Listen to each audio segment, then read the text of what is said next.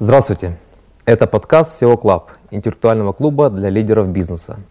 Меня зовут Олег Боднар, я региональный директор компании Cisco, и со мной в студии Нида Домбровская, президент Хенкель в Украине. А сегодня у нас одна из тех э, неблагодарных тем, э, которые все обсуждают, тема застиранная, заезженная, тема относится к э, слову «команда» или как построить эффективную команду.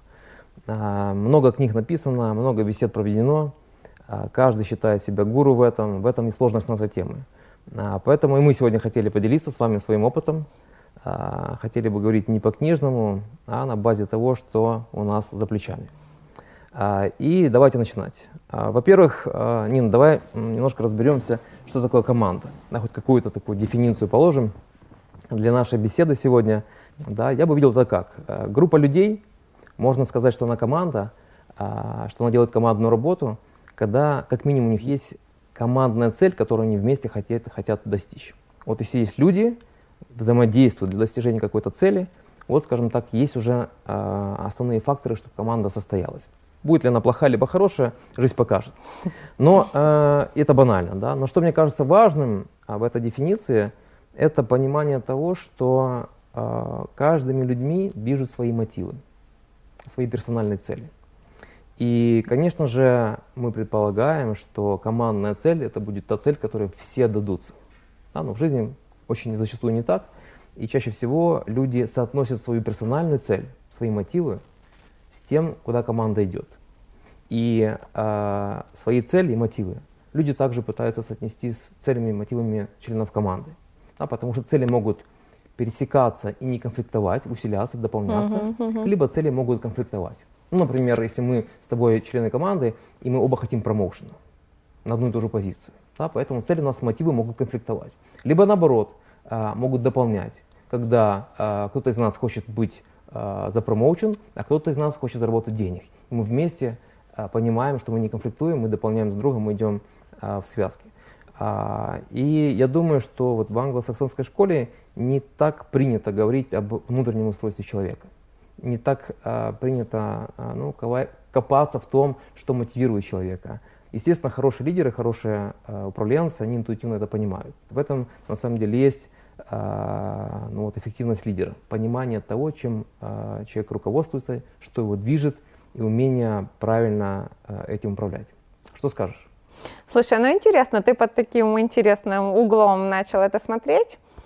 Я, с одной стороны, тебя ну, полностью понимаю. Вообще, эм, понимание индивидуальных мотиваций – это прям, скажем, важная тема для руководителей. С другой стороны, если говорить о команде в целом, вот я не уверена, насколько это работает в том плане, что мне кажется, с этим нужно как бы разбираться изначально, и, ну, по крайней мере, я стараюсь это решить на уровне ценностей, да, чтобы вот потом не разбираться, кто там хочет быть звездой, а кто хочет там чего-то еще, а, подбирать людей в команду таким образом, чтобы у них какие-то вот такие очень базовые ценности относительно того, как они хотят работать, как они хотят достигать, чтобы они совпадали. То есть эта разность, она важна, но мне кажется, что очень важно эту разность э, уравновешивать э, в самом начале, на моменте захода.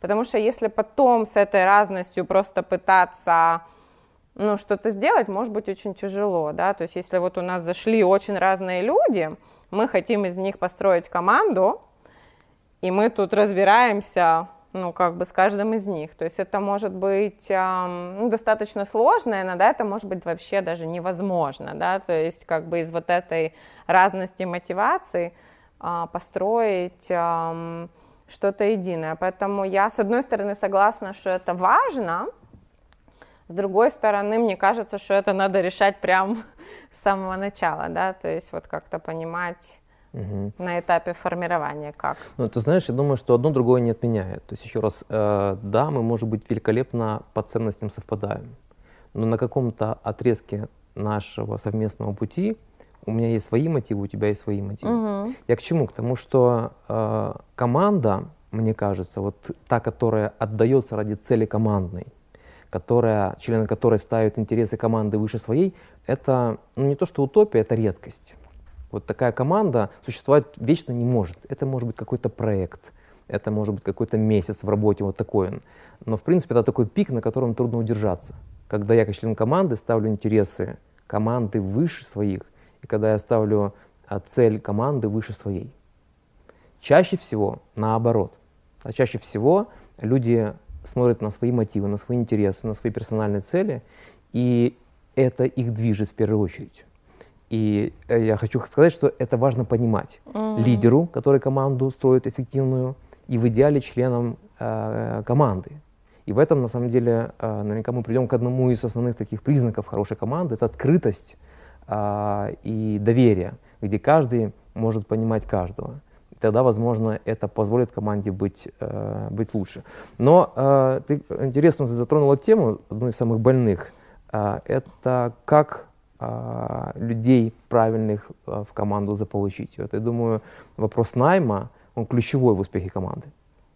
Да, согласна. Мне вообще кажется, что вот, э, я как-то последнее время все больше думаю о том, что очень часто считается, что руководитель ответственен за результат, так оно в какой-то степени и есть, но мне кажется, что в первую очередь руководитель ответственен за то, чтобы а, были люди, и, и условия для этих людей были такими, чтобы они давали результат. То есть очень часто, мне кажется, руководители занимаются ну, именно вопросами какими-то операционными, которые к этому результату ведут, угу. а не вот вопросами, ну, вот такими фундаментальными. Поэтому мне кажется, что это вообще, в принципе, задача номер один для любого руководителя – эту команду сформировать и создать этой команде такие условия, чтобы она была эффективной. Это прям э, задача номер один. И, наверное, это тоже одно из самых сложных вопросов, потому что любой бизнес — это люди. Именно они его делают, поэтому вот как их эм, сформировать и подобрать таким образом, чтобы в целом это все работало, и как создать условия, чтобы оно угу. как бы работало. Вот это, наверное, самая такая это искусство, угу. можно так Знаешь, сказать. Я тебя здесь повторю, потому что ну, очень с тобой согласен, что э, успех команды лежит в нами. Я вообще считаю, 70% успеха команды и лидера лежит не в организации э, командной работы и ее повышения, а в том, каких людей ты подберешь. Если ты там ошибся на входе, угу. а, и человек не тот, ну, что-либо сделать а, очень сложно. А, ну, люди взрослые приходят. И там а, уходят годы терапии, чтобы человек что-то в себе там поменял со специалистом. Но управленец, менеджер, он не терапевт. Да, он не может человека поменять. Поэтому важно а, правильных людей подобрать по ценностям, да, по мотивации, по взглядам, по навыкам. И если не угадал, ну, мало какие инструменты и тренинги помогут. А, а вторая вещь, с тобой тоже согласен, это организация климата. Климата, который бы позволил э, членам команды себя проявить, э, чтобы была синергия. И это вторая задача важная э, лидера, а не занимание операционной деятельностью, что тоже важно, но оно будет уже а, вторично. И вот с точки зрения найма, а, вот твой опыт, да, есть какие-то критерии основные, или вот как ты а, подбираешь людей, потому что, в принципе, сложно. То есть для меня это одна из самых больных тем. Каким образом в процессе интервью и всяких других форматов правильно подобрать? Да, вопрос, ну, действительно очень сложный, и, ну, у меня тоже были ошибки, да, то есть были люди, которые, ну, в итоге оказывались так называемым recruitment мистейком, да, то есть которые все-таки не срабатывали по, эм, скажем, той иной причине. И на самом деле, вот если посмотреть на эти ошибки, как правило, это было не потому, что они были профессионально не подготовлены, да, то есть, как правило, это были какие-то их личностные качества, которые ну, не давали им возможность э, быть эффективными именно mm-hmm. в этой команде по крайней мере, в моем опыте. Поэтому э, я, как бы пройдя эти ошибки, гораздо больше внимания уделяю ну, именно пониманию человека, вот его ценностей, его психотипа, В принципе, мы очень часто ну, практикуем такие достаточно глубокие погружения с человеком на день или на два для того, очень чтобы... Интересно. Поделись. Для того, чтобы понять, по попробовать погрузить человека в какую-то ситуацию и посмотреть, как он как бы себя проявит не с точки зрения, там, может быть, именно профессиональных навыков, но с точки зрения там, каких-то человеческих. У меня тоже есть такой э, список ценностей, он там состоит из, по-моему, 100 ценностей. Я всегда прошу сначала выбрать 25, потом 10 и потом 5. И это всегда супер интересно, потому что дело не в том, на самом деле, какие ценности они выбирают, а какая вот логика этого процесса и что за этим стоит. То есть я, как, ну, как правило, там для топ-менеджеров, э, ну, у меня где-то, наверное, час времени на это ходит, то есть uh-huh. вот такой вот диалог. Uh-huh. А, это вообще, ну, как правило, не про бизнес, а про жизнь. А, вот, и вот это очень, ну, мне помогает понять вообще, ну, о чем этот человек, да, то есть вот что он ну, как бы хочет в этой жизни, и когда тоже такой разговор, ну, сложнее подыграть, да, то есть сложнее, ведь всегда люди пытаются себя продать, то есть вот когда такой разговор не про то, чего достиг, не про то, чего хочешь, не про то, что ты можешь принести этой компании, а вот так просто угу. про жизнь, вот мне это а, всегда помогает. Но я вот еще хотела вернуться все-таки к тому, что для меня вообще Почему мне вообще нравится тема эффективности команды? Потому что это не математическая штука. Вообще очень люблю математику, но еще больше люблю то, что эту ну, математику опровергает. И вот мне кажется, команда это как раз про это, когда у нас есть там набор людей, вот, но эффективная команда, она такая тогда, когда она дает больше, чем просто этот, а, этот набор. Поэтому вот самый, мне кажется, сложный вопрос, это не просто человека вот подобрать, а вот чтобы он в эту команду а, влился. Да, влился, и чтобы вот он принес это дополнительное, да, чтобы, чтобы когда он находится вместе с этими людьми, чтобы вот от этого математика увеличивалась. Угу. Вот. И ну, вот это сложнее, потому что ты, ну, ты не можешь поместить вот человека вот в эту среду, посмотреть, как, эм, ну, как это сработает. То есть и ну, на самом деле я вот пытаюсь, ну, вообще в своей компании пытаюсь построить такую культуру, чтобы эта культура сама или принимала, или отвергала людей, которые а, ну, в нее не заходят или mm-hmm. не будут вот там взаимодействовать. Потому что очень часто все-таки руководитель не может это, ну вот как-то... Угу. ну это дорого, принять кандидата и через полгода понять, что это не, не Нет, кандидат. тут невозможно. То есть ты, я говорю, что это невозможно, да, то есть вот погрузить угу. там и, и оставить. Но просто все равно это лучше, когда среда либо принимает, либо отвергает. То есть когда среда очень, ну, принимает все, да, то есть э, мне кажется, что в таком случае, ну, люди не идеальные тоже остаются в системе, да, то есть mm-hmm. они остаются в системе, она их не, так сказать, не отвергает. То есть вот я об этом говорю, что это, ну, это невозможно на моменте входа, разве что интуиция, да, то есть вот интуиция, uh-huh. ты понимаешь, это человек, а, вот он из нашей команды или нет. Это, ну, я не знаю, я не нашла никаких способов, как это можно... Ну, у меня тоже такой, знаешь, был э, непростой э, путь трансформации подходов э, при найме, и однозначно просто интервью — это очень мало, э, потому что особенно на высокие позиции э, люди опытные с э, жизненным опытом, они довольно легко проходят интервью маскируют многие свои вещи, которые ты поймешь уже потом. Поэтому э, важно делать разные форматы, окромя интервью.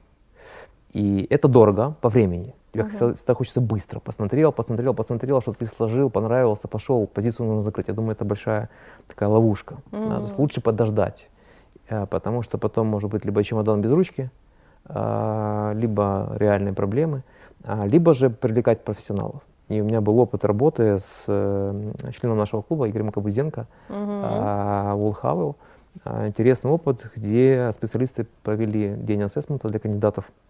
это было полезно. Э, сам с удовольствием э, поучаствовал, поэтому однозначно рекомендую. Понятно, что это не масштабируется для всех позиций, но для топовых это точно э, ценно. Да? Поэтому важно лидеру уделить много внимания во время найма, особенно на ключевые позиции. Это будет точно дешевле, чем быстро взять и через полгода-год понять, что это не то, время упущенное, команда недовольна, да, с человеком нужно расставаться, непонятно как, особенно когда и, и, и ни рыба, ни мясо, вроде претензий особых нету, но не получается. Поэтому вот я думаю, фокус на найм должен быть э, однозначно. Э, ты упоминала про два дня прогружения э, в, вашем, вашей компании. Что это? Это какой формат? Это похоже тоже на assessment центр. Вот я, в принципе, ну, у меня уже наверное, если насчитать, наверное, штук 20 таких делала для, ну, при нами, поэтому достаточно большой опыт. Просто это два дня, которые заполнены какими-то uh, заданиями, погружениями близкими в среду как бы, в которой мы работаем. Uh-huh. В этом также можно использовать, если на это, если эта позиция не конфиденциальная, да, то есть можно еще использовать а, людей из команды и прям смотреть на взаимодействие. То есть как вот какой-то конкретный вопрос на стол обсуждаем, да, то есть и, ну, для того, чтобы тоже посмотреть, как этот человек будет mm-hmm. взаимодействовать вот конкретно с этими людьми по какому-то, ну и вопрос нужно выбрать такой непростой, да, чтобы там были какие-то потенциальные, потенциальные конфликты. Поэтому вот очень важно, полезно, и у меня прям было несколько случаев, когда но был какой-то, например, предпочтительный кандидат, да, то есть который вот что до такого, что такой um, assessment center, это тоже инвестиции, то есть до этого тоже есть ряд интервью, вот, и, конечно, какое-то мнение уже формируется. Mm-hmm. И вот у меня прям было несколько случаев, когда это кардинально менялось, то есть, ну, фактически всплывали какие-то моменты, ну, такие вот чисто человеческие, которые... Ну, которые вот в таких вот сложных, ну, очень часто стрессовых ситуациях, ну, да, люди, э, люди проявляются. И, э, ну, вот в частности, кстати, одно из ключевых – это тоже способность человека воспринимать э, обратную связь, потому что угу. в процессе же этого, ну, тоже происходит обсуждение, да, то есть вот, ну, был какой-то какое-то задание, да, то есть после этого происходит обсуждение, и вот это прям очень эм, важно, и это в первую очередь про команду, потому что человек, который не способен воспринимать ну, какую-то обратную связь, это же будет очень mm-hmm. тяжело для, для команды. Поэтому вот такие вот вещи, вот было пару, э, скажем, ситуаций, когда люди очень профессиональные, подходящие под позицию, вот реально проваливались на вот этих вот э, моментах восприятия себя, своих каких-то зон развития, и вот это ну, было очень важно. Интересно, интересно, потому что от этого можем с тобой а, дальше пойти в тему основные ценности, а, которые мы с тобой считаем должны быть у кандидатов, да, либо у членов команды, чтобы команда состоялась. Угу. Давай с тобой по -по -по пообсуждаем вот по -по, на, на базе твоего опыта две-три основные ценности, которые должны быть но именно команде, про команду, да? Да, именно в команде, э, ну, у его, у членов команды, да, чтобы команда состоялась, чтобы это была эффективная, результативная команда. Угу. Я думаю, что это в первую очередь про доверие и способность строить отношения. Ни одно обсуждение без доверия не происходит. Да, да, доверие. Поймем, что это. Наверное, это способность открываться, да, то есть когда угу. люди ну, не держат какую-то второй одной какую-то свою тему какую-то, да, то есть они способны вот как бы вот открыто, ну, наверное, говорить, вынимать какие-то угу. темы на стол. Наверное, в первую очередь тоже открыто говорить о себе, наверное, ну как ты это проверишь, когда ну, ты человека не знаешь. То есть вот это, наверное, какие-то качества, которые, ну, как правило, ведут угу. эм, с моей точки зрения к доверию. А ты что думаешь? Э, соглашусь, что э, доверие в команде — это когда члены команды открыты. Ну, наверное, максимально от, быть открытыми и раздетыми, ну, наверное, сложно. Да? А, но э, чем больше этого есть, тем ну, больше, больше доверия. А, понятно, что не все открытое будет принято. Ну, то есть мы не можем прямо вот все принимать в другом человеке, что-то будет не нравиться. И это тоже вопрос подбора. То есть, э, когда а, то, что открылось, оно нормально принимается командой и нормально восприним, воспринимается. А, поэтому э, это ну, такое двустороннее движение. Иногда можно так открыться, что после этого э, ну, климат в команде может ухудшиться. Да, когда э, какие-то члены команды э, так явились как остальным неудобно, да, э, с точки зрения там, взаимодействия. У да. тебя есть примеры? Не, есть, есть, конечно, опыт. есть э, опыт э, вот, чрезмерного эмоциональной включенности. Кстати, в этом плане очень э, интересные и где-то опасные тренинги, которые разводят э, людей на, эту, э, на это раздевание эмоциональное. Угу. Сейчас же там последние 5-10 лет это, это очень модно, да, там на различные uh, vulnerability-based uh, leadership, да, и uh, людей помещают в обстановку и пытаются качнуть эту эмоциональную сторону, что хорошо. Да, есть перегибы, когда людям потом не очень комфортно после Ух этих трех-четырех дней. У меня такое, нет а, так, таких работы примеров. Поэтому, поэтому э, я к тому, что все имеет свою, э, свои как бы, разумные рамки, но однозначно открытость это, это про доверие и, в принципе, та же уязвимость, да, возможность э, принять э, себя таким, да, и, в принципе, понимать, что ну, ты в чем-то слаб, и это открыто показать, и э, быть с этим нормально, это тоже э, про доверие. Да, когда э, слабые стороны более поня- более-менее понятны в коллективе, тогда, конечно, проще. Нечего прикрывать. Ну да, это я не умею, в этом я силен. И меня уважают за другое, а в этом ну, нет проблемы. У нас в команде кто-то это делает по-другому лучше, mm-hmm. да, мы комплементарны. Поэтому доверие — это про открытость, это про возможность быть, э, принимать свою э, вот слабость, да, быть этим э, vulnerable, да, uh-huh. уязвимым и нормально с этим жить. Uh-huh. И э, члены команды тоже нормально с этим живут. Поэтому это тоже про, э, про доверие. Третья вещь — это когда люди могут повернуться спиной. В работе не понимают, что ну, не будет интриг, не будет политик, Mm-hmm. И если будут какие-то проблемы, ну, ошибки, под, факапы, да, да а, мы можем, мы понимаем, что ну, это останется в команде, команда поддержит, и ну, члены команды к этому адекватно отнесутся. И вот наверняка эти вот три вещи могут описать э, доверие. Классно, Окей. я согласна. Я, знаешь, бы еще какую-то одну добавила. Это вообще просто качество, которое я очень ценю. А, это когда люди способны прямо говорить как есть да, то есть вот какие-то темы сложные вот вынимать на стол и называть вещи своими именами. Вот это вот вообще очень... Но я думаю, тут реально, когда есть доверие, когда есть доверие, ну, да, это да. как бы вторая ступенька.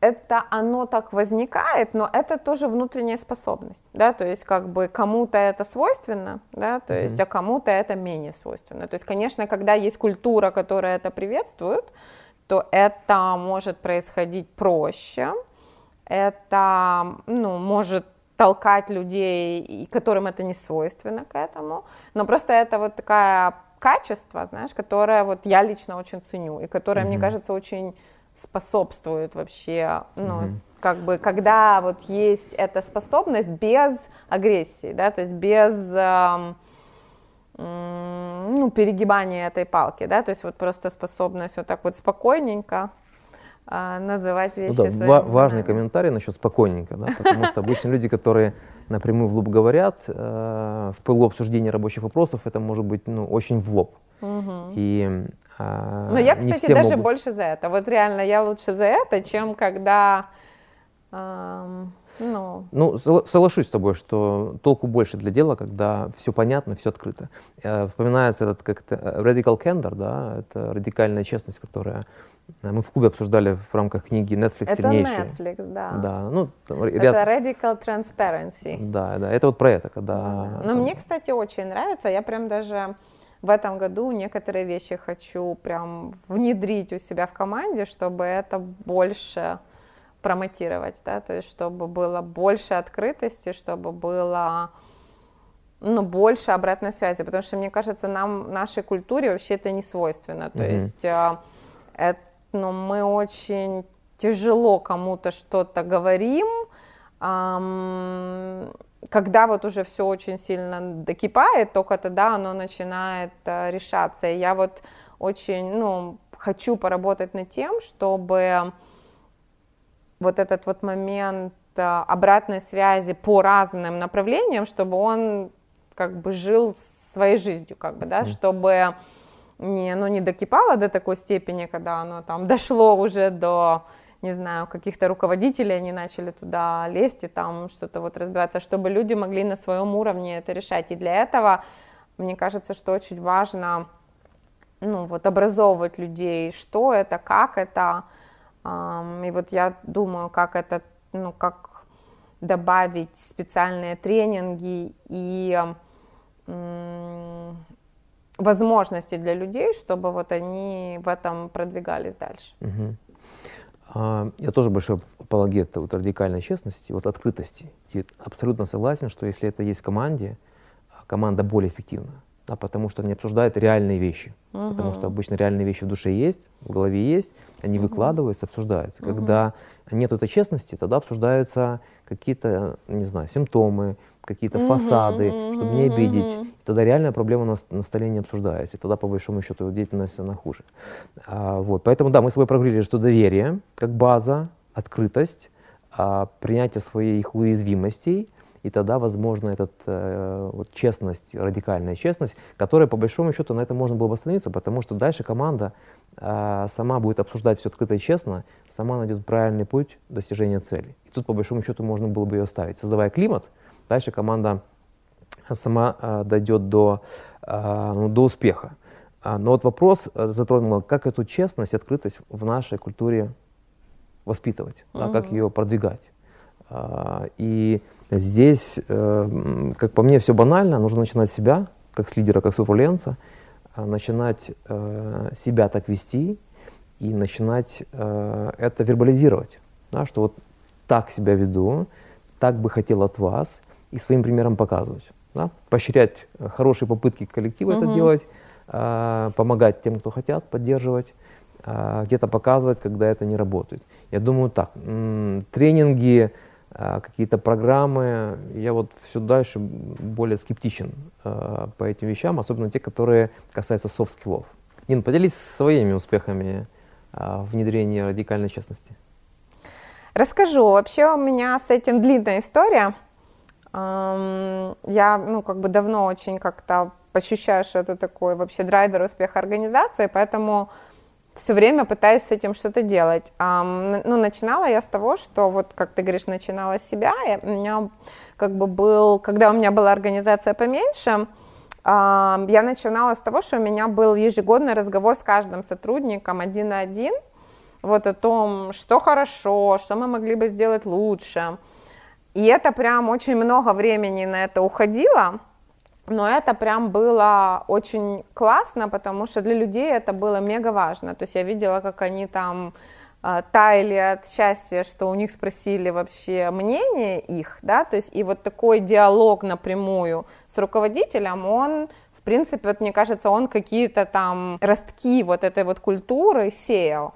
А, кроме того, ну, то есть то, что я вот делала тогда в начале, я на каких-то общих встречах сама рефлексировала по поводу того, что не так, что у нас не получилось, а, и что бы мы могли сделать лучше вот для того, чтобы там, что, возможно, я там не досмотрела, я считаю, и так далее. То есть вот это, скажем, вот с этого как бы я начинала, потом я поняла, что я вроде как все это делаю, но, но, но среди людей все равно это как бы не происходит. И в моей идеальной картине мира я бы хотела, чтобы они между собой так как бы общались, чтобы какие-то моменты вот прям говорили плюс-минус раз.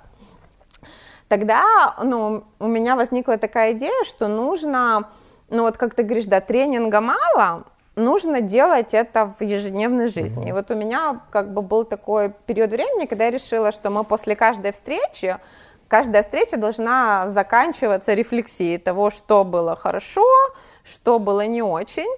И ну, я вот внедрила это, если честно, насильно. То есть, как mm-hmm. бы эм, у меня был такой слайд, который имел, получил название «Шахтеры».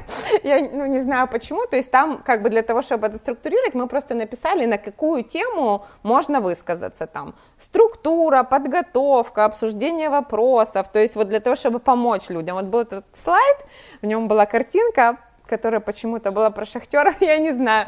И был этот список. И я вот требовала шахтеров mm-hmm. в конце каждой встречи. И вначале люди очень скрипели, то есть этот слайд забывали, там, ну, то есть, эм, но так как я все время настаивала, как бы постепенно, постепенно, то есть эти шахтеры проникли в нашу жизнь, люди как-то поняли, что, значит, без этого не получится, и потихонечку, ну, начали сами к этому привыкать. Ушел, ну, реально год, наверное, вот год ушел для того, чтобы, ну, вот это зашло и стало как-то жить э, своей жизнью. Плюс еще вот очень интересно, что Um, потому что вот я все-таки, знаешь, считаю, что тренинги нужны, потому что мы в нашей культуре не совсем знаем, что говорить, как правильно баланс подобрать. То есть вот мы начинали, например, с того, что люди, как правило, говорили, что не так. Mm-hmm. Да, то есть... И вот, вот в течение этого года, или, может быть, даже уже больше, то есть вот постепенно вот этот вот баланс чуть-чуть перешел на то, что нужно, ну, вначале, что хорошо, а, но потом, что можно улучшить, да, то есть вот, ну, как бы фактически команда вот это вот все нащупывала, и это не приходит естественным путем, да, то есть вот, ну, если бы я не настояла, этот бы процесс, он сам по себе бы в общем-то, не возник. И вот сейчас, в принципе, оно у нас живет и существует, но я сейчас думаю о том, чтобы это еще на новый mm-hmm. уровень вывести для того, чтобы это вот сейчас оно работает на, грубо говоря, больших встречах. Понятно, что если кто-то там встречается один на один, ну, это, может быть, не происходит. Я вот сейчас думаю о каких-то инструментах, как это вывести на, ну, вот, более ежедневный, ежедневный уровень. Um, то есть я, например, вот как один из инструментов, который я его еще не внедрила, но ну, у меня есть такая идея, да, то есть um, вот обратная связь руководитель-подчиненный, понятно, что она работает, а я хочу, чтобы была еще обратная связь, так называемая peer-to-peer, да, то есть между коллегами. И вот так как у меня нет уверенности, что они сами будут друг друга на откровенный разговор вызывать. То есть вот у меня есть такая идея, что я как бы хочу, чтобы каждый человек в течение там полугода, да, провел три беседы, да, то есть и, ну, с самыми сложными для себя людьми, да, то есть вот на, на вот на вот эти вот темы, да, то есть я ну, думаю, что это должно дать еще вот такой следующий толчок, да, то есть вот тут я, ну, то есть следующий толчок, чтобы вот это вот спускать, угу. а, спускать дальше, поэтому вот так, такой, ну, как бы опыт, такие идеи. В общем, понимаю тебя, делать? что опыт непростой, а, потому что многие инструментарии я и сам пробовал, но согласен с тобой, что если ничего не делать, то естественным путем все будет деградировать. Угу. Да, то есть естественный путь это всегда к деградации. Угу. А чтобы преобразовать что-то, всегда нужны усилия. И э, только лидер чувствует ответственность за то, чтобы это поднимать, это взращивать. И, конечно же, это метод проб. Угу. И точно... А какой у тебя опыт? Ты говоришь, что были даже какие-то сложные моменты. Может быть, что-то расскажешь? Да, э, есть э, этот метод проб, он, он тоже э, у меня был. И однозначно, ну, наверное, лет 12-15 назад я обчитался книги Патрик Ленчони, Патрик Ленчони «Five Dysfunctions of the Team», «Пять uh-huh. дисфункций команды». И у него там есть понятие искусственная гармония. Это когда все улыбаются, mm, да, да, да. когда мы сложные темы не вытаскиваем на обсуждение, когда мы обходим острые углы, mm-hmm. то бишь основные проблемы, которые могут дать прогресс в деятельности, они не обсуждаются. Ну, О, чтобы не нарушать да. ни в коем случае эту вот такую атмосферу а, между нами все приятную. белые и пушистые. Да, приятную и комфортную mm-hmm. для а, для общения, что тоже, конечно же, э, ценно сотрудникам. Ну, то есть прийти в офис, где все собачатся, мало кому хочется. Да? Mm-hmm. Поэтому понятно, что интуитивно а, ребята поддерживают э, вот этот режим а, улыбок и а, приятности. И, конечно, это мешает. Да? Поэтому а, в этой книге есть а, ряд инструментов а, по тому, как это ломать. Okay. А, и их там несколько. Часть я перепробовал, часть была удачна, часть неудачна. Один из примеров э, таких смешных это э, тоже, как ты говоришь, принудительная фидбэк-сессия. У меня были э, фидбэк-сессии с моими ребятами, которые были в календаре. И это мои ну, прямые подчиненные, мои замы, которые ну, должны были рассказать хорошие и плохие вещи обо мне. И понятно, что хорошие давались легче, а сложные давались сложнее. И то же самое они должны были делать со своими ребятами. Это продолжалось несколько лет. А, и, то есть не год, да, это было несколько лет, года там 3-4. А, и по большому счету а, это потом вышло из обихода, но а, понимание, что можно сказать мне что-то а, нехорошее, плохое, этот опыт появился. Угу. У меня появился напрямую с моими непосредственными подчиненными. А уровень дальше, э, конечно же, это было хуже, uh-huh. потому что у них такого опыта со мной не было. Skip level, uh-huh. такого опыта со мной не было. Но ребята, которые со мной прожили эти несколько лет, а, однозначно на ряде и других ин- инструментов, они поняли, что можно обсуждать, а, особенно один на один вообще любые вещи. А, в команде а, моей прямой команде можно обсуждать многие вещи, но опять же есть какие-то вещи, которые а, не, под, не поднимались, не поднимаются, потому что, еще раз, идеального состояния добиться невозможно.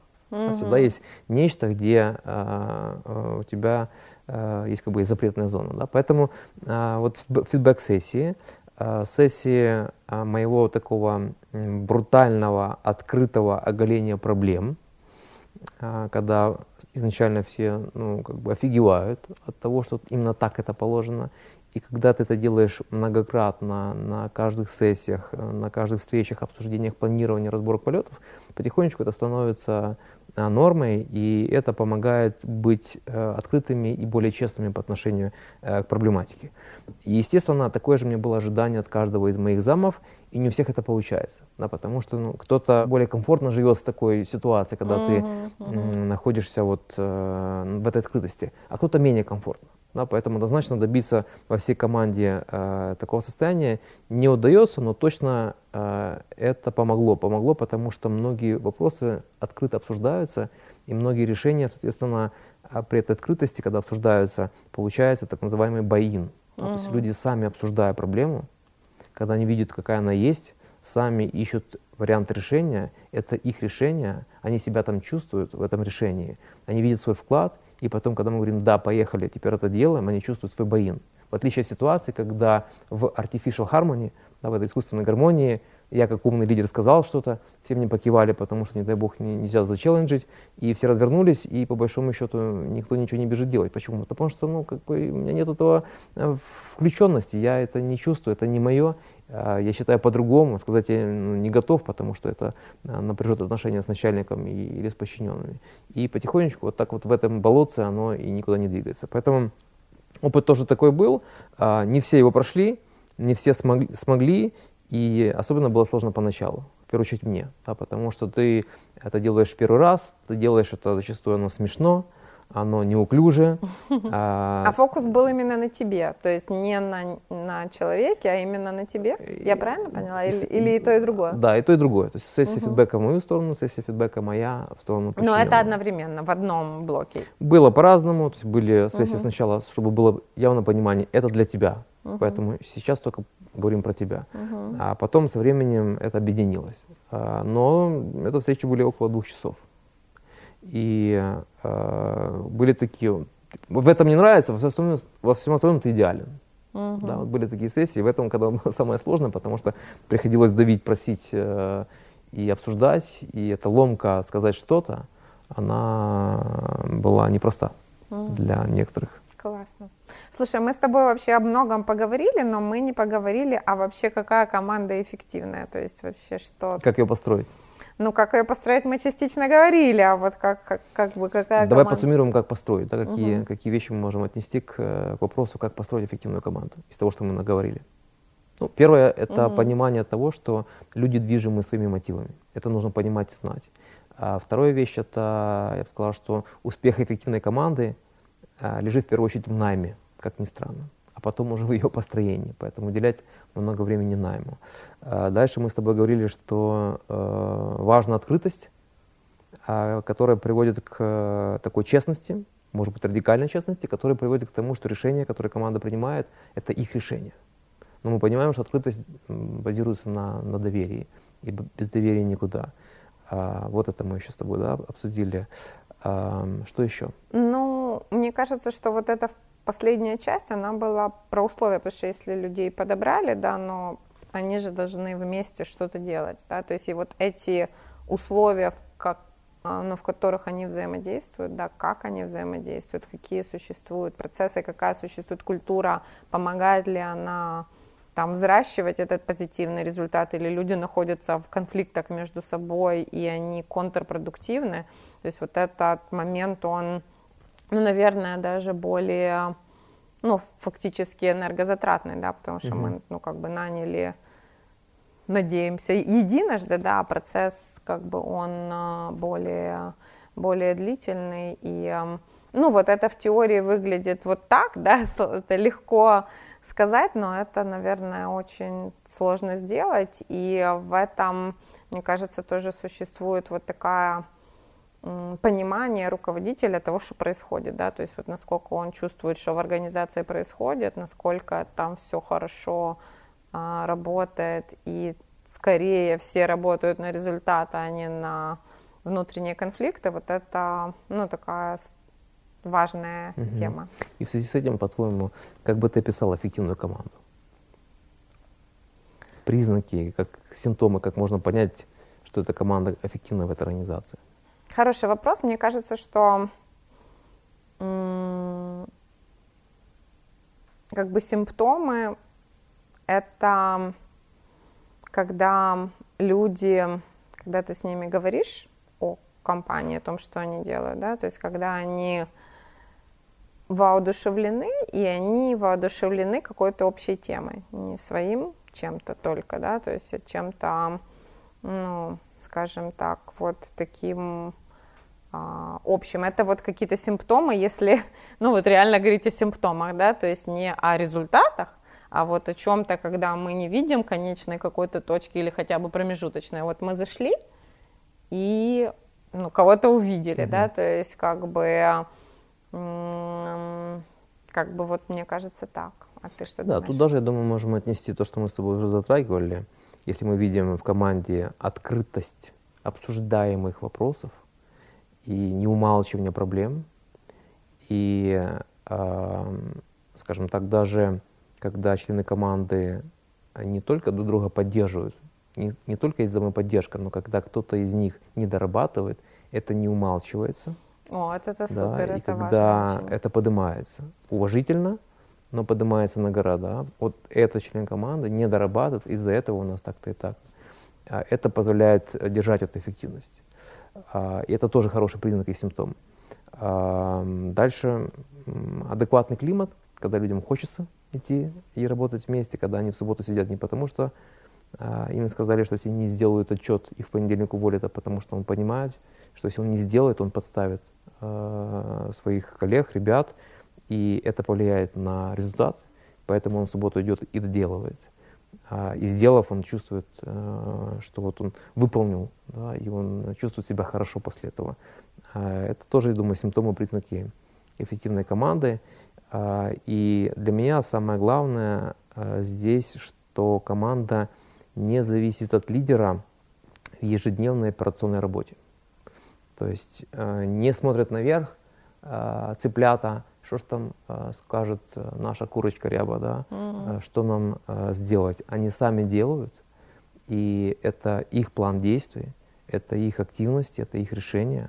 И лидер один из них, участвующий в этих обсуждениях, э, зачастую некомпетентный во многих из областей, компетентный что-то в своем. А его основная компетенция сделать такую среду. А, вот. И если мы это видим, я думаю, что мы можем говорить с тобой об эффективности команды. Естественно, при всем при этом должны достигаться цели. То есть не просто это красивая атмосфера, а такие цели команды, они при всем при этом достигаются, тогда это себя оправдывает. Угу. И здесь можем перейти, э, буквально пару слов сказать о миссии лидера. А, вот в чем такая основная задача лидера при построении команды? Но я, ну, ну, не знаю, сложно добавить что-то к тому, что я сказала в начале. Мне кажется, это, скажем, собрать эту команду и создать ей условия, да, то есть, я, ну, сложно что-то к этому еще добавить. Мне кажется, это вообще то, чем ну, лидер должен заниматься 90% наверное, своего, своего Собрать времени. правильных людей. Собрать и, и обеспечить создать. условия угу. их эффективности. Причем, ну, мне кажется, собрать это, ну, прям мега важно, но с точки зрения процента времени это все равно не будет так много, да, то есть если все-таки команда ну, не меняется постоянно, да, то есть это не может быть mm-hmm. там, соответственно, вот просто создание условий для того, чтобы они все вместе, и каждый из них, вот как ты говорил, индивидуально, ну, выкладывались на все сто процентов, вот это, мне кажется, задача руководителя. Mm-hmm. Ну да, это кропотливая работа, кажется, такая она э, не особо осязаемая, когда лидер проводит с людьми время, угу. понимает, чувствует каждого, чем он живет, что с ним происходит, куда он хочет развиваться, куда он не хочет развиваться, а, что с ним происходит, может его оставить в покое необходимо. И да, он подставляет команду, но есть на это причины. Мы же не можем все быть хэппи э, там, от нуля до, до 100 лет своих жизней. И вот это э, понимание происходящего и серфинг на этом происходящем, так, чтобы команда э, не деградировала, а поднималась, это вот задача лидера. Она такая неосязаемая, ее э, трудно померить, э, и э, по большому счету э, хорошая команда, оставшись без лидера, еще долгое время будет показывать хороший результат. Слушай, ну смотри, как мы с тобой согласились. Вот вопрос, все ли так думают, потому что мне кажется, что ну, большинство руководителей думают, мне кажется, по-другому. Они видят свою роль ну, совсем все-таки не в этом, а в, не знаю, как бы решении каких-то, ну, конкретный вопрос, ну, принятие решений относительно бизнеса. Я не знаю, куда инвестировать, там, я не знаю, какую новую линию запускать или так далее, да, то есть мне кажется, что вот очень часто вот эти, ну, какие-то, давай назовем их техническими задачами, да, то есть они, ну, берут вверх над а, вот этими задачами командными. Угу. И это такая ловушка, да, потому что туда очень легко а, уйти, вот в эти все вопросы, их очень много. Ну, руководитель очень часто чувствует себя очень востребованным, решая их, потому что они такие, они более прикладные. Да, вот решил там, вот как бы есть результат, да, вот эти все вещи с командой, они очень ну, такие неощутимые, да? Да, есть... флаффи, да, touch да, fluffy stuff. но они важные, вот я прям уверена в этом. Да, но с другой стороны, я бы все-таки примирил эти позиции, потому что а, все-таки э, лидер, как а старец, который такой мудрый сидит и организовывает климат, ну, не совсем это жизнеспособно. А, у лидера должен быть авторитет и в том предмете, в котором команда работает. Mm-hmm. Поэтому я считаю, что а, лидер а, делая свою первоочередную задачу по формированию команды, по найму, поиску, формированию развития людей, созданию климата, а также должен иметь какие-то сильные свои хард-стороны, э, как один из участников. То есть это таки играющий тренер. У него какая-то есть своя экспертиза, в которой он силен, его привлекают. И тогда эта прикладная экспертиза, это тоже авторитет. А, и он этим, э, этой экспертизой тоже участвует. А, это Главное, быть... чтобы она не заменяла авторитеты других.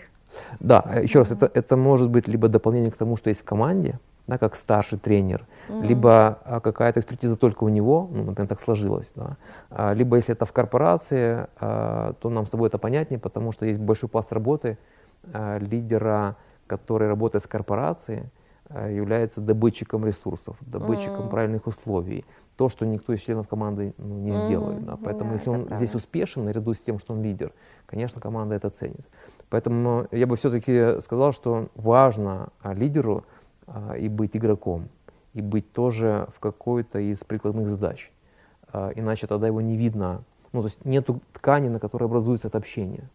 Не, я, я согласна, просто это, как правило, всем понятно да, угу. то есть как бы... Ну да, обычно только на этом и фокусируются. Да, да, да, то есть это, ну, ты, ну, спасибо, что ты так подчеркнул, что это нельзя списать до нуля, да, ты, то есть ты в этом прав, но это, как, знаешь, такое что-то, это верхняя часть айсберга, которую все знают. Угу. Ну да, и здесь тоже, знаешь, э, вспоминаю книгу э, Tribal Leadership, э, племенное лидерство, э, книга интересная, и я даже сказал бы, что она нетипичная э, англосаксонская книга, потому что описывает э, как бы уровни команд, на котором, находят, на котором коллективы находятся. И э, там много интересных идей в этой книге, но основная суть такая, что если у тебя а есть команда на нижнем уровне, и прыгнуть через 2-3 уровня вверх довольно тяжело. И э, когда ты как лидер пришел с какого-то тренинга, который тебе рассказал про командную работу, про вдохновение, про то, что все должно быть доверие, открытость, radical э, там, и ты пытаешься это натянуть на команду, которая к этому вообще не готова, это будет только фиаско. А поэтому э, тут еще э, важно осознавать, э, какие люди у тебя находятся в коллективе, в команде, готовы ли они будут с тобой двигаться, и вообще стоит ли с ними начинать этот вопрос командности, э, там, доверия, взаимопомощи. Иногда приходится быть жестким, получить авторитет, быть авторитетным в прикладной зоне и потом подтягивать людей потихонечку mm-hmm. к этому. И только так, видать, можно это сделать. Ну, представь себе армейскую среду.